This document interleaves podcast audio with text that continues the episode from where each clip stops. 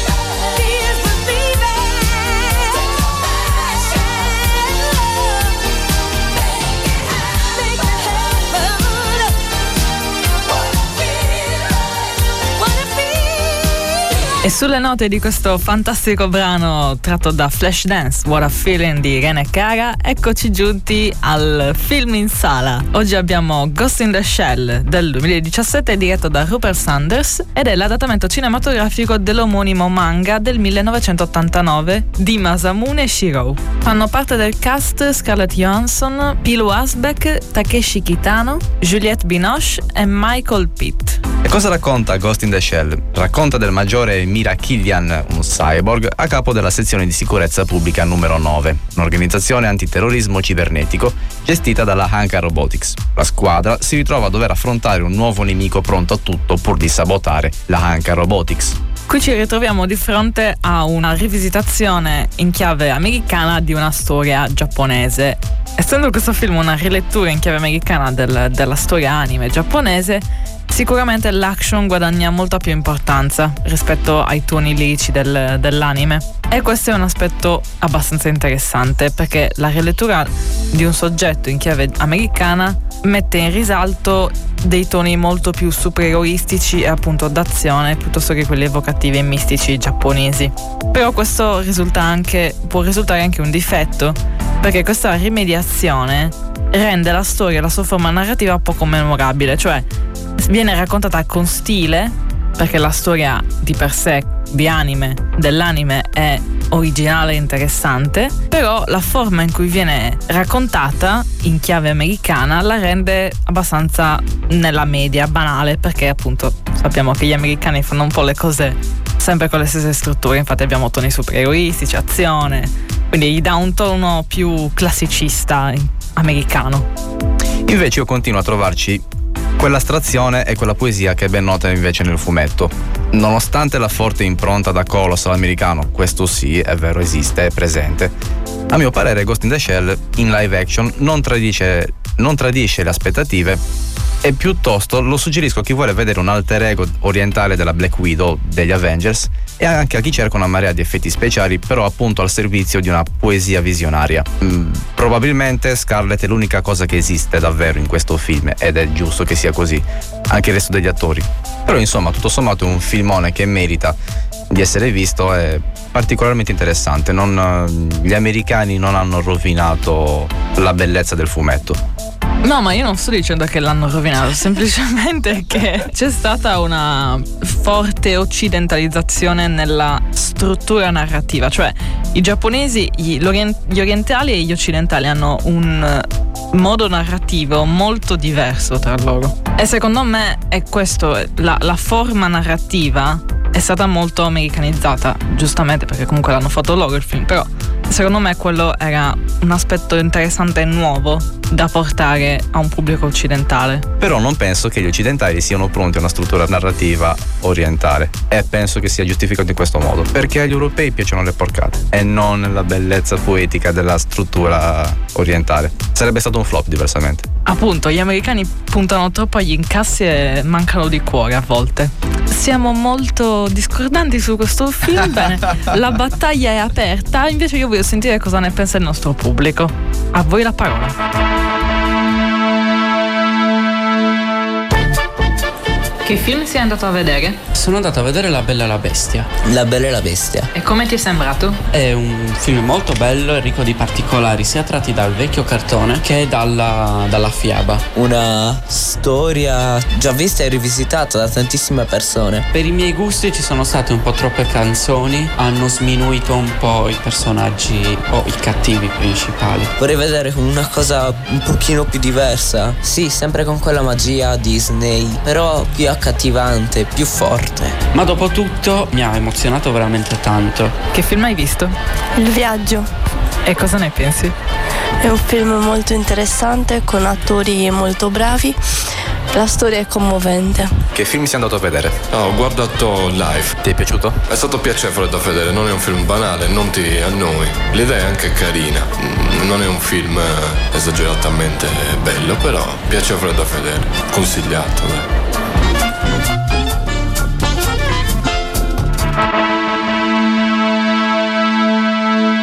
Momento di parlare di numeri, vediamo quanto hanno incassato i nostri film in sala. Al primo posto, ovviamente, perdura La Bella e la Bestia con 17 milioni in tre settimane ed è stabile, né inserita né in discesa, ma è stabile. Guardate anche altro ragazzi, non c'è solo La Bella e la Bestia, infatti al secondo posto, non lo sta affatto talonando, mi è uscito da poco, abbiamo Ghost in the Shell che ha guadagnato in una sola settimana ed è in salita 940.000 euro. Al terzo posto abbiamo Classe Z, un film italiano che ha guadagnato 440.000 euro in una sola settimana e continua a salire. Ma restate con noi perché tra poco ci sono le Cult Fiction News. Cult Fiction su Unica Radio. Cromosfera, secondo capitolo. 10 nuovi episodi incentrati sulle vibes della musica elettronica. Dal primo marzo, ogni mercoledì sera, alle ore 22, su Unica Radio. Cult Fiction News. Star Wars, quali sono i piani della Disney dopo episodio 9? Alcuni rumors vogliono un film su Obi-Wan collocato tra la vendetta di Sith e una nuova speranza con Iwan McGregor, un film su Boba Fett e un altro post episodio 9 spin-off. Universo DC, in arrivo un film su Batgirl diretto da Joss Whedon. La favorita per il ruolo potrebbe essere la bella Lindsay Morgan della serie TV The 100. Sylvester Stallone ha abbandonato il franchise dei mercenari, The Expendables. Dopo tre film sembra non riesca più a trovare un accordo sulla scelta del regista, sulla sceneggiatura e sul cambio dell'azienda di produzione di effetti visivi per realizzare il film. I sequel di Spider-Man Homecoming seguiranno la formula di Harry Potter? Beyoncé potrebbe dar voce a Nala nella versione live action di Il Re Leone.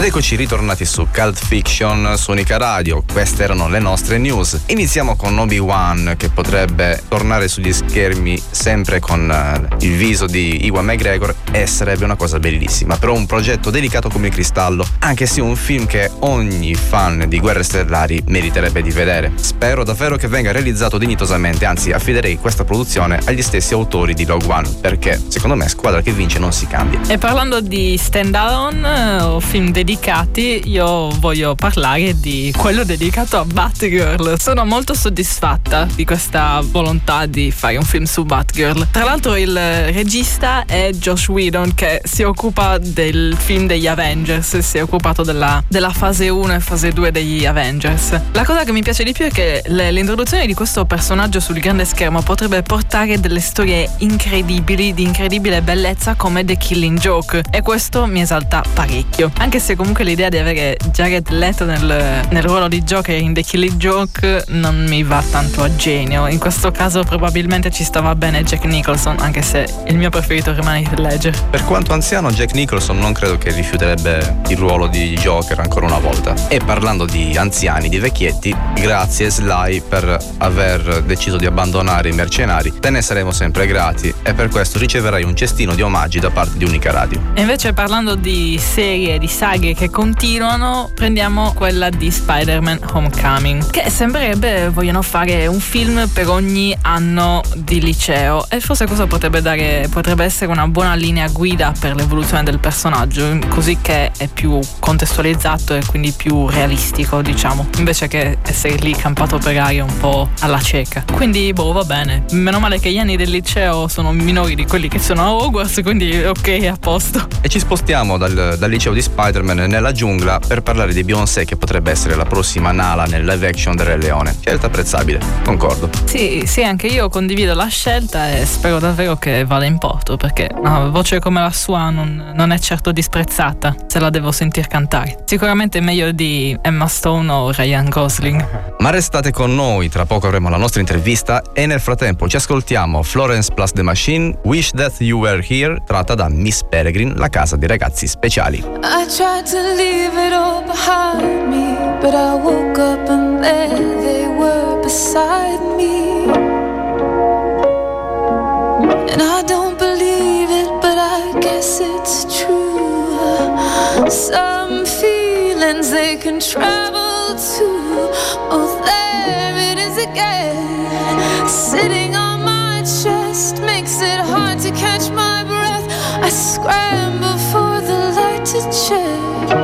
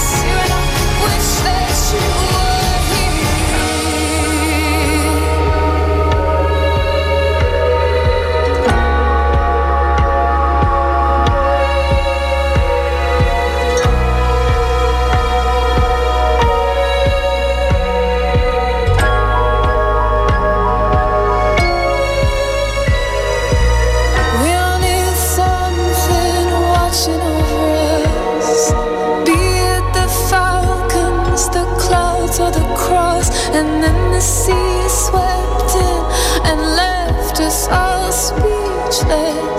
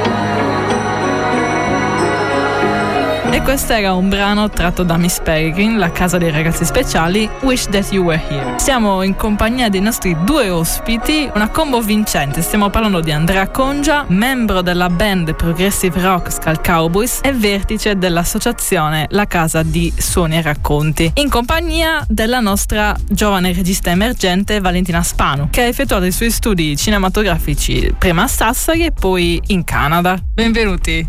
Grazie. Grazie. Nell'ultimo anno vi siete dedicati alla realizzazione di un progetto cinematografico dal titolo Death Before Love e questo è un cortometraggio da cui poi si estrapoleranno le immagini per il videoclip dal brano Love After Death della band proprio Skull Cowboys. Allora ragazzi, voi non arrivate subito al cinema, come vi siete incrociati e come nasce questo progetto? È una specie di fiaba, nel senso che io insieme agli Skull Cowboys e la Casa di Suoni e Racconti avevamo pensato di organizzare un videoclip per uno dei nostri brani chiamato Death Before Love che completa il lavoro iniziato invece l'anno prima con un intero disco chiamato Love After Death. Allorché abbiamo incominciato a contattare diverse persone e tra queste è venuta fuori il nome di Valentina Spanu che in realtà ha tantissima carriera alle spalle soprattutto in Canada che oltre a dedicarsi al cinema e all'arte audiovisiva si dedica anche all'arte più in generale soprattutto la costumistica e quindi siccome avevamo deciso di avevamo deciso di contattare una costumista per questo nostro videoclip così ci siamo conosciuti.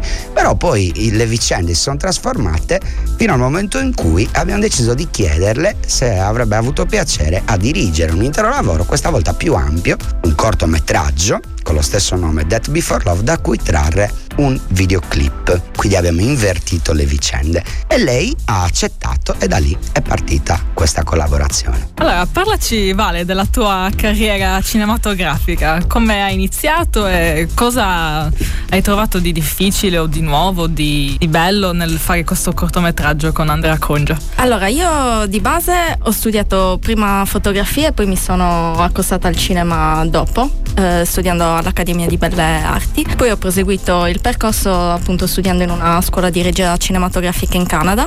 È stato molto bello partecipare a questo progetto perché comunque avevamo un po' le stesse tendenze visionarie assieme ad Andrea Conge agli Skull Cowboys e quindi il progetto ha trovato un suo sviluppo anche per quello perché abbiamo trovato un'affinità da quel punto di vista sia nel tipo di musicalità degli Skull Cowboys sia dal punto di vista del, della storia, del soggetto, della sceneggiatura e quindi è stato molto bello per quello ho potuto dare insomma spazio a tutte le visioni che avevo nella mente. Parlando del cortometraggio, quale tematiche sviluppa, come si ambienta, come è stata la lavorazione, quindi di cosa parla e come ne ha parlato Death Before Love? Allora, principalmente questa è una storia che parla di incomunicabilità fra gli esseri umani, quindi mh, è stato è un progetto molto particolare perché abbiamo scelto comunque delle location eh, che siano molto suggestive da questo punto di vista. È una storia che è ambientata non in un'epoca precisa e non in un luogo preciso, ma eh, che può trovare una sua collocazione storica in qualsiasi, in qualsiasi momento, diciamo. E quindi è una storia che, mh, non essendo legata a un tempo preciso, a un luogo preciso, può essere universale, quindi può parlare a tantissime persone. Infatti, mh, da questo punto di vista, tra l'altro, è stato importantissimo l'apporto del, delle persone eh, dei territori dove abbiamo girato, perché senza di loro tutto questo non sarebbe stato possibile, no, Andre? Sì, l'operazione che da prima è nata come una scrittura del tutto originale, basata sui temi della maternità, della vita, dell'amore, della morte e dell'incomunicabilità tra le persone, quasi per disegnare un mondo che ribadisce a chiare lettere che senza l'amore non ci può essere che la morte. Da questa idea iniziale si è poi passati a pensare un progetto per l'intero territorio ed oltre a Valentina che poi ha diretto le riprese, adesso dirigerà il montaggio e che firmerà la regia dell'intero cortometraggio, abbiamo coinvolto tantissime persone qui a Cagliari e in numerosi altri luoghi della Sardegna e financo anche dell'Italia. Quando ci siamo messi in testa di andare a organizzare il girato, allora abbiamo individuato un territorio molto preciso che è un territorio della Bassa Ogliastra, nello specifico quello che riguarda l'unione dei comuni della Valle del Pardu e dei tacchi dell'Ogliastra meridionale. In primis il comune di Gairo e nello specifico il paese fantasma, il, ba- il paese abbandonato, il paese vuoto, appunto Gairo Vecchio. E da là abbiamo coinvolto tutti i territori limitrofi, quindi comuni quali Ertenia, Cardedu, Ierzu, Perdas de Vogu, Ussassai, Osini, Ulassai. E ora cercheremo di dare attraverso quei simboli, quei luoghi e quelle fattezze un'idea di una Sardegna diversa, una Sardegna alternativa, una Sardegna di un altro mondo che come diceva prima Valentina cerca di parlare invece questa volta alla nostra Sardegna e non solo al mondo. Di base eh, abbiamo lavorato moltissimo sull'astrazione perché i luoghi che abbiamo scelto si prestavano moltissimo a questo tipo di operazione, abbiamo lavorato molto in maniera simbolica con degli spazi anche vuoti e minimali in cui ambientare le, le vicende personali dei, dei personaggi in maniera un po' alternativa e sperimentale. Diciamo che ho voluto sperimentare molto con quest'opera sia perché la storia e il soggetto lo, lo permetteva sia perché eh, comunque voglio andare in questa direzione, non mi piacciono le storie molto didascaliche e quindi lavorare in maniera simbolica è un po' il, il percorso che vorrei intraprendere. A questo punto ascolteremo un brano. Appartiene a un progetto più ampio, ovvero al videoclip di cui parlavi. Sì, abbiamo agito preventivamente e quando siamo andati in studio di registrazione per registrare Death Before Love, brano musicale degli Skull Cowboys, abbiamo anche pensato che quando avremmo dovuto fare il videoclip sarebbe servita una porzione musicale per coprire lo spazio dedicato ai titoli di coda. Ecco che quindi questo pezzo musicale che sentiremo è appunto questa porzione, questo scorcio, questo segmento che accompagnerà i titoli di coda del videoclip che riusciremo a realizzare dopo che l'intero cortometraggio sarà finito e portato a compimento.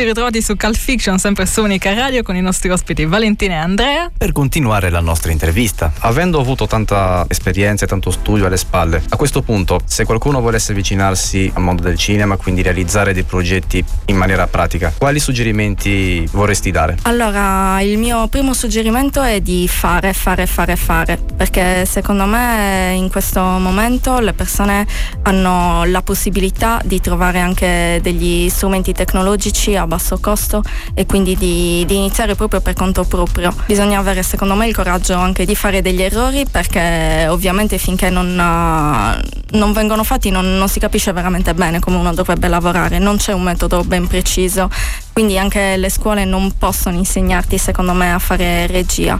Magari ti possono insegnare delle regole di base di cui però bisogna avere anche il coraggio di liberarsi prima o poi. E quindi sì il mio primo consiglio è di prendere una telecamera o anche un cellulare e di iniziare a girare a fare qualcosa per, per conto proprio e di imparare dai propri errori di farsi guidare un po' anche dall'istinto. Perché a volte ci sono delle storie che sono girate in maniera perfetta però accademica allora non, non ti comunicano niente allora magari forse è meglio una storia, un, un cortometraggio diretto in maniera un po' imperfetta, però che, che sia più forte dal, come impatto emotivo. Andrea, dal punto di vista musicale, la creazione delle colonne sonore, com'è il processo? Ispirazioni, eccetera. Eh, tra l'altro questa non è la prima colonna sonora che fate per un film, avete fatto anche altre colonne sonore. Sì, con Dead Electronics abbiamo fatto, grazie anche all'aiuto di numerosi artisti che abbiamo coinvolto, un'intera colonna sonora per un lungometraggio che è stato girato in Veneto, che si chiama Leviatano, che adesso il 13 di aprile sarà presentato alla Biennale del cortometraggio di Vicenza. Vicenza. Per quanto riguarda invece Death Before Love, con gli Skull Cowboys, cercheremo di comporre una colonna sonora che terrà conto intanto di tutti gli spunti registici e gli spunti che già ci verranno dati dal montaggio ed inoltre di associare a questa piattaforma un'idea tematica dedicata a diverse situazioni di contesto e ai diversi personaggi. Stiamo in questo momento elaborando una serie di temi che verranno declinati a seconda delle scene e delle varie suggestioni che si susseguiranno nel cortometraggio e verranno appunto trasformati, adattati e resi precisi sulla base di tutto ciò che verrà visto dall'occhio. Prossimi progetti futuri riguardo al cinema, visto che hai iniziato questa strada, immagino vorrai continuarla. Intanto dovremo portare a compimento il cortometraggio chiamato appunto Death Before Love e ancora credo che qualche settimana, se non qualche mese, dovrà passare da qui al compimento. Oltre ciò, come già iniziato tempo addietro, manderemo avanti un altro progetto di videoclip per un altro progetto musicale, il Death Electronics, per il brano Runar, che cercheremo di realizzare nel territorio sardo, credo e spero, almeno dal punto di vista delle riprese e del girato, eh, tra la primavera e l'estate del 2017, insieme a tanti amici, tanti attori, tanti figuranti, tante comparse che ci daranno una mano per dare corpo a questa idea. Parliamo anche dei tuoi progetti futuri, se stai lavorando a qualcosa in particolare. Allora, io ho due tendenze principali, due pulsioni, e sono una verso il cinema totalmente di, di finzione e una verso il cinema del reale. Eh, sto iniziando a scrivere un progetto di cinema documentario, eh, sempre ambientato qua in Sardegna, e quindi mi sto dedicando molto a quello e poi alla prima stesura di un soggetto invece di finzione, sempre per un lungometraggio. Poi vedremo se riuscirò in qualche modo a ottenere i finanziamenti per, per portarlo avanti. Nel frattempo scriviamo. In qualche modo si colloca anche il brano che andremo ad ascoltare per concludere la vostra intervista. Si tratta di Death Before Love, appunto. Il brano che abbiamo registrato nel 2016 e che è stato un po' lo spunto a tutto questo cortometraggio. Quindi chi volesse approfondire la conoscenza di questo progetto può cercare anche su Facebook Death Before Love e rimanere aggiornato su tutte le notizie e le novità riguardo il vostro cortometraggio. Vi ringraziamo per eh, questa fantastica intervista, grazie Vale, grazie Andrea, speriamo di riavervi presto in radio e non vediamo l'ora di vedere i vostri lavori. Grazie a voi. Grazie, saluto. Cult Fiction su Unica Radio.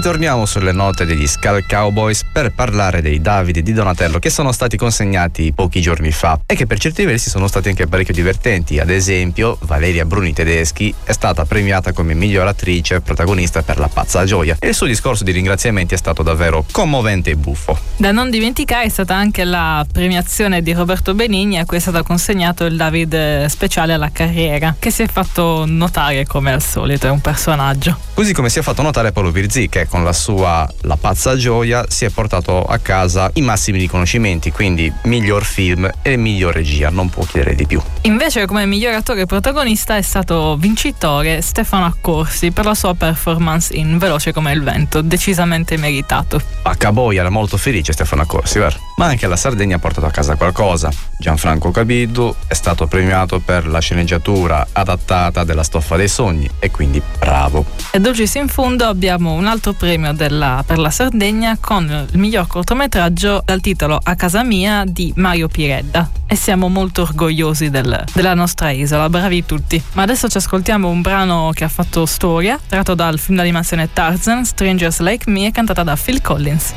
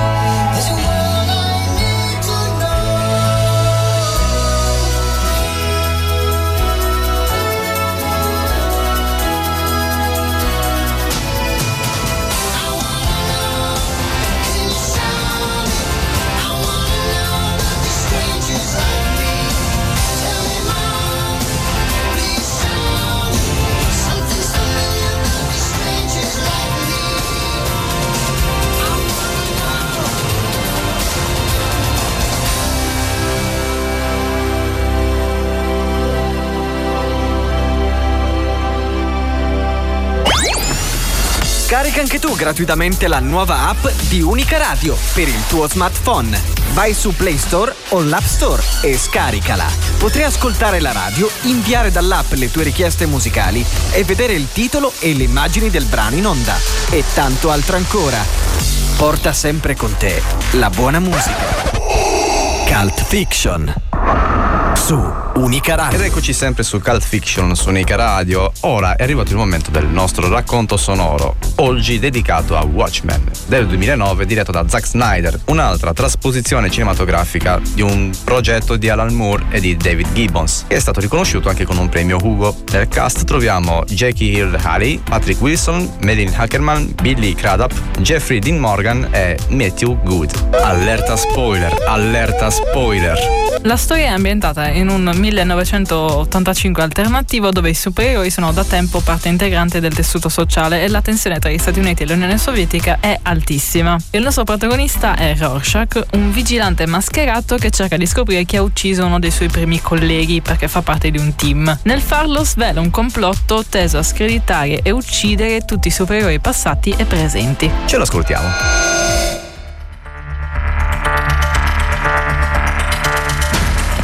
Nel 1938, quando dilaga il crimine per le strade di New York, viene formato il gruppo dei Minutemen, composto da vigilanti in maschera. Eravamo io, Dollar Bill, Falena, Capitan Metropolis, Giustizia Mascherata, Spettro di Seta e il comico. Decenni dopo vengono sostituiti dalla generazione dei Watchmen, la squadra ha pesantemente influenzato gli eventi della storia. Il dottor Manhattan ha aiutato gli Stati Uniti a vincere la guerra in Vietnam, consentendo a Richard Nixon di venire rieletto più volte negli anni seguenti. Nixon, quel coglione. E io che l'ho votato per ben cinque volte. Beh, o lui o i comunisti, giusto? Già. Il dottor Manhattan, infatti, fornisce agli Stati Uniti un vantaggio importante contro i russi, che dal 1980 minacciano di far sfociare la guerra fredda in una guerra nucleare. Quante sono le effettive probabilità che i russi attacchino davvero gli Stati Uniti? Pat Buchanan. Zero. I sovietici non rischieranno mai una guerra finché avremo dalla nostra parte un deterrente nucleare vivente. Lei si riferisce ovviamente al dottor Manhattan. Nel frattempo cresce un sentimento ostile verso i Watchmen e raggiunge il culmine fino a far dichiarare illegale la lotta contro il crimine. Ah sì, mi premeva dire che per noi fu anche troppo facile. Non fu giusto quello che accade a voi che avevate ripreso dove noi avevamo lasciato, con Nixon che vi obbligò a smettere. Se molti membri degli Watchmen si ritirano, il dottor Manhattan e il comico invece operano come agenti del governo. Il misterioso Rorschach invece continua ad agire legalmente nei bassi fondi. Beh, come te la sei passata? Fuori dalla prigione. Finora. Un agente governativo, un tale Edward Blake, viene assassinato nella sua abitazione. Ho sentito che lavorava per il governo fin dal 77, per rovesciare le repubbliche marxiste in Sud America. Investigando sull'accaduto, Rorschach scopre che la vittima è il comico, presupponendo che l'assassino voglia prendere di mira gli Watchmen. Rorschach avverte i suoi vecchi compagni, il suo partner Daniel Dreiberg, alias Gufo Notturno II. O forse qualcuno sta eliminando i supereroi in costume. Non è un po' da paranoici? È quello che dicono di me adesso? Che sono paranoico? Il dottor Manhattan e la sua amante Lori Jupiter, alias Spettro di Seta II. Dreiberg è scettico, ma non scarta l'ipotesi che qualcuno sia davvero intenzionato a eliminare il gruppo di vigilanti. Quindi si reca dall'imprenditore plurimiliardario ed ex vigilante Adrian Weid, alias Osimandias, il quale però respinge la teoria e i sospetti di Rorschach. Statisticamente un omicidio non prelude a una serie. Rorschach è un sociopatico, Dan. Lo era anche il comico. Il gruppo si incontra al funerale del comico. Dopo la funzione, il dottor Manhattan, invitato in tv, viene accusato davanti ai giornalisti di aver provocato il cancro alla sua ex fidanzata. Jane, io non lo sapevo. Sono rimasta con te dopo l'incidente. Io ti ho dato tutta me stessa. Ciò vale anche per le altre persone entrate in contatto con lui dopo l'incidente che gli fece acquisire i poteri.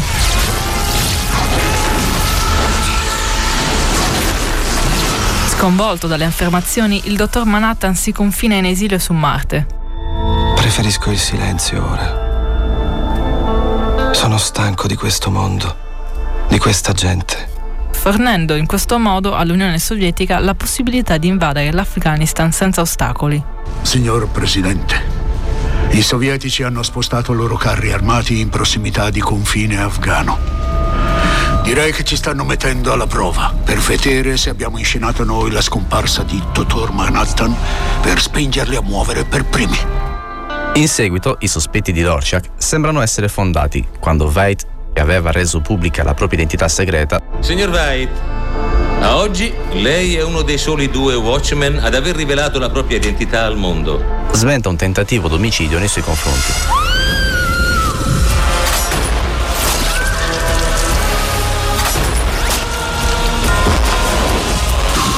Ha una capsula di veleno. Non la mordere, figlio di puttana, chi ti manda? Voglio il nome! Dimmi il nome! Rorschach, invece, viene incastrato nell'omicidio di Moloch, un ex criminale nemico dei Minutemen, e viene arrestato. Rorschach! È la polizia! Sappiamo che sei là dentro! No, no, Se c'è qualcuno lì con te, voglio che lo fai uscire illeso! No, no, no, no, no, no. Luri rompe il legame con Manhattan, quindi cerca conforto da Dryberg e tra i due nasce una relazione. Nei panni di gufo notturno e spettro di seta, i due liberano Rorschach dal carcere. Rorschach! Daniel, signorina Jupiter, scusatemi, devo andare un attimo in bagno. Ma santo Dio! Spettro di seta, teletrasportata su Marte, ha un confronto con Manhattan. La ragazza gli chiede di salvare il mondo dall'imminente olocausto nucleare. John, per favore.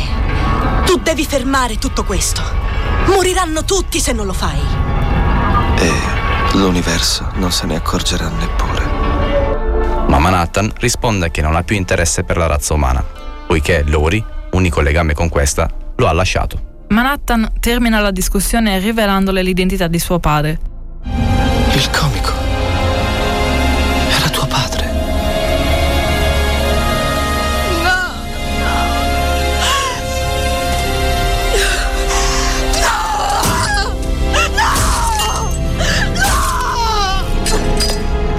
Lori è la figlia avuta dalla prima spettro di seta, Sally Jupiter, attraverso una relazione con il comico. Uno tenta di violentarti e tu anni dopo lasci che finisca il lavoro. Perché? Eri ubriaca o ti sentivi sola? La disperazione della ragazza fa riscoprire in Manhattan l'amore per la razza umana, merito della serie improbabile di eventi che ha culminato nella nascita della ragazza da lui tanto amata. Solamente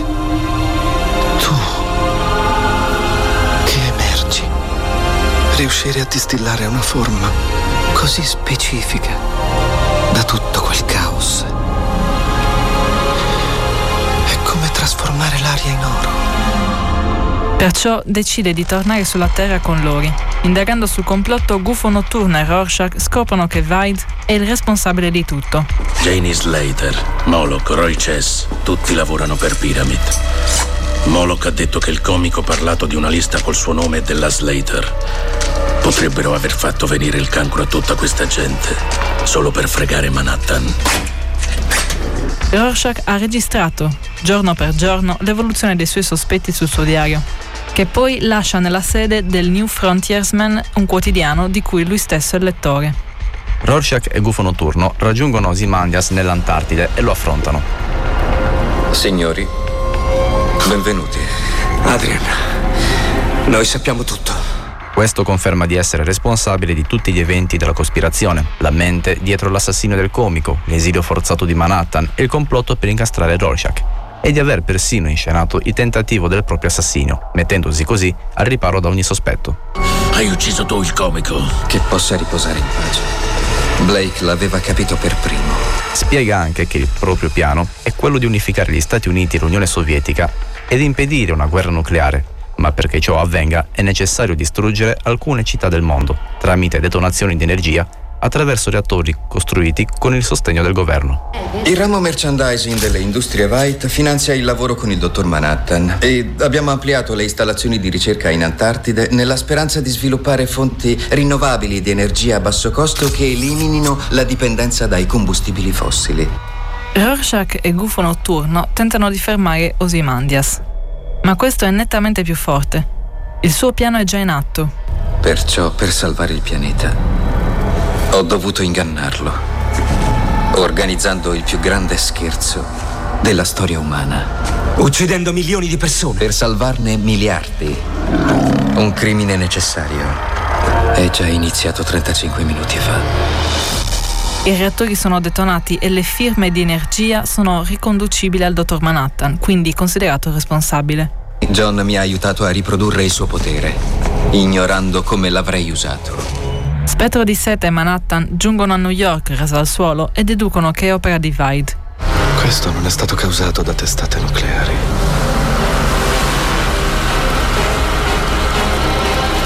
Ma da me. Io l'ho fatto. Non realmente. Ma è così che sembrerà. Si trasportano quindi alla base antartica di Osimandias. Questo tenta di uccidere senza successo Manhattan. Costretto ad arrendersi, mostra al gruppo le ultime notizie alla TV, in cui Nixon conferma che Stati Uniti e Unione Sovietica si sono alleati contro il nuovo nemico comune, appunto il dottor Manhattan. Gli eroi si rendono conto che rivelare la verità al mondo rovinerebbe la nuova pace. Rorschach, incorruttibile nella sua integrità, non intende tacere e costringe così il dottor Manhattan a ucciderlo. Che cos'è un cadavere in più tra le fondamenta? Che, che cosa stai aspettando?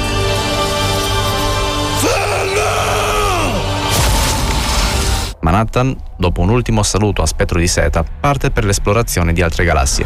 Lascio questa galassia per una un po' meno complicata. Non hai detto che ti importa di nuovo della vita. È così. Forse proverò anche a crearne. Mentre Gufo Notturno assale White, che malgrado tutto non è pentito di ciò che ha commesso. Gufo e Spettro di Seta abbandonano Ozymandias in Antartide.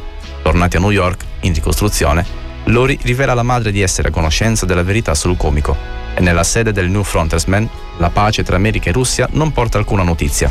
Non abbiamo più niente di cui scrivere. Tutti in questo paese, in ogni paese del mondo, si tengono per mano e cantano canzoni di pace e d'amore. È come vivere in una maledetta comune hippie globale. Ma un giovane dipendente trova il diario di Rorschach con tutta la verità. Diario di Rorschach. 12 ottobre 1985. Stanotte un comico è morto a New York.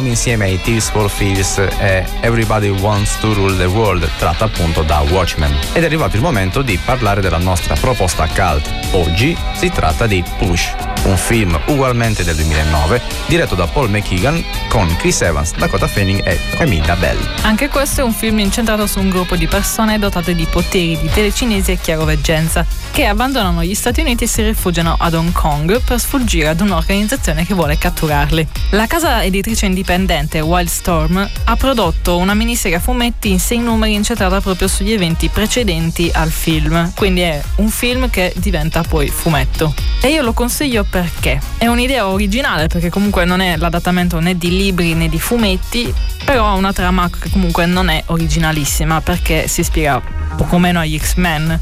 Tuttavia io lo trovo un bel film, non capisco perché sia tanto disprezzato. Gli attori sono bravi, credibili, la regia è nella media. A volte cerca qualche ripresa azzardata con eh, la camera a mano. La sceneggiatura è interessante, ti tiene incollato secondo me e ti fa concentrare sulle situazioni. Quindi secondo me è un film più che mai accettabile, con un finale tutto da godersi. Sì, infatti, pur non essendo un soggetto più originale, un soggetto già ampiamente discusso, in Push però sono riusciti comunque a sviluppare una storia abbastanza interessante e che ha degli aspetti soprattutto degli escamotage registici che rendono il film qualcosa di trascinante, a volte anche di impressionante. Vedi i cinesi distruttori che urlano e fanno casino. E questo costringe chi guarda a portare, a portare la visione del film avanti fino alla fine. Non è un titolo irrinunciabile, ma si fa vedere volentieri. Ricorda un po', come hai detto, gli X-Men, ricorda un po' Jumper, per chi l'avesse visto, con Aiden Christensen, ma è molto meglio, e anche un po' la serie Heroes. Ne prende il meglio e lo utilizza nel modo giusto, lo utilizza bene, e viene fuori un film carino. E con questa nostra proposta vi salutiamo. Vi diamo appuntamento giovedì prossimo, sempre alle 18, con l'ottava puntata. E avremo come ospiti una band musicale stavolta.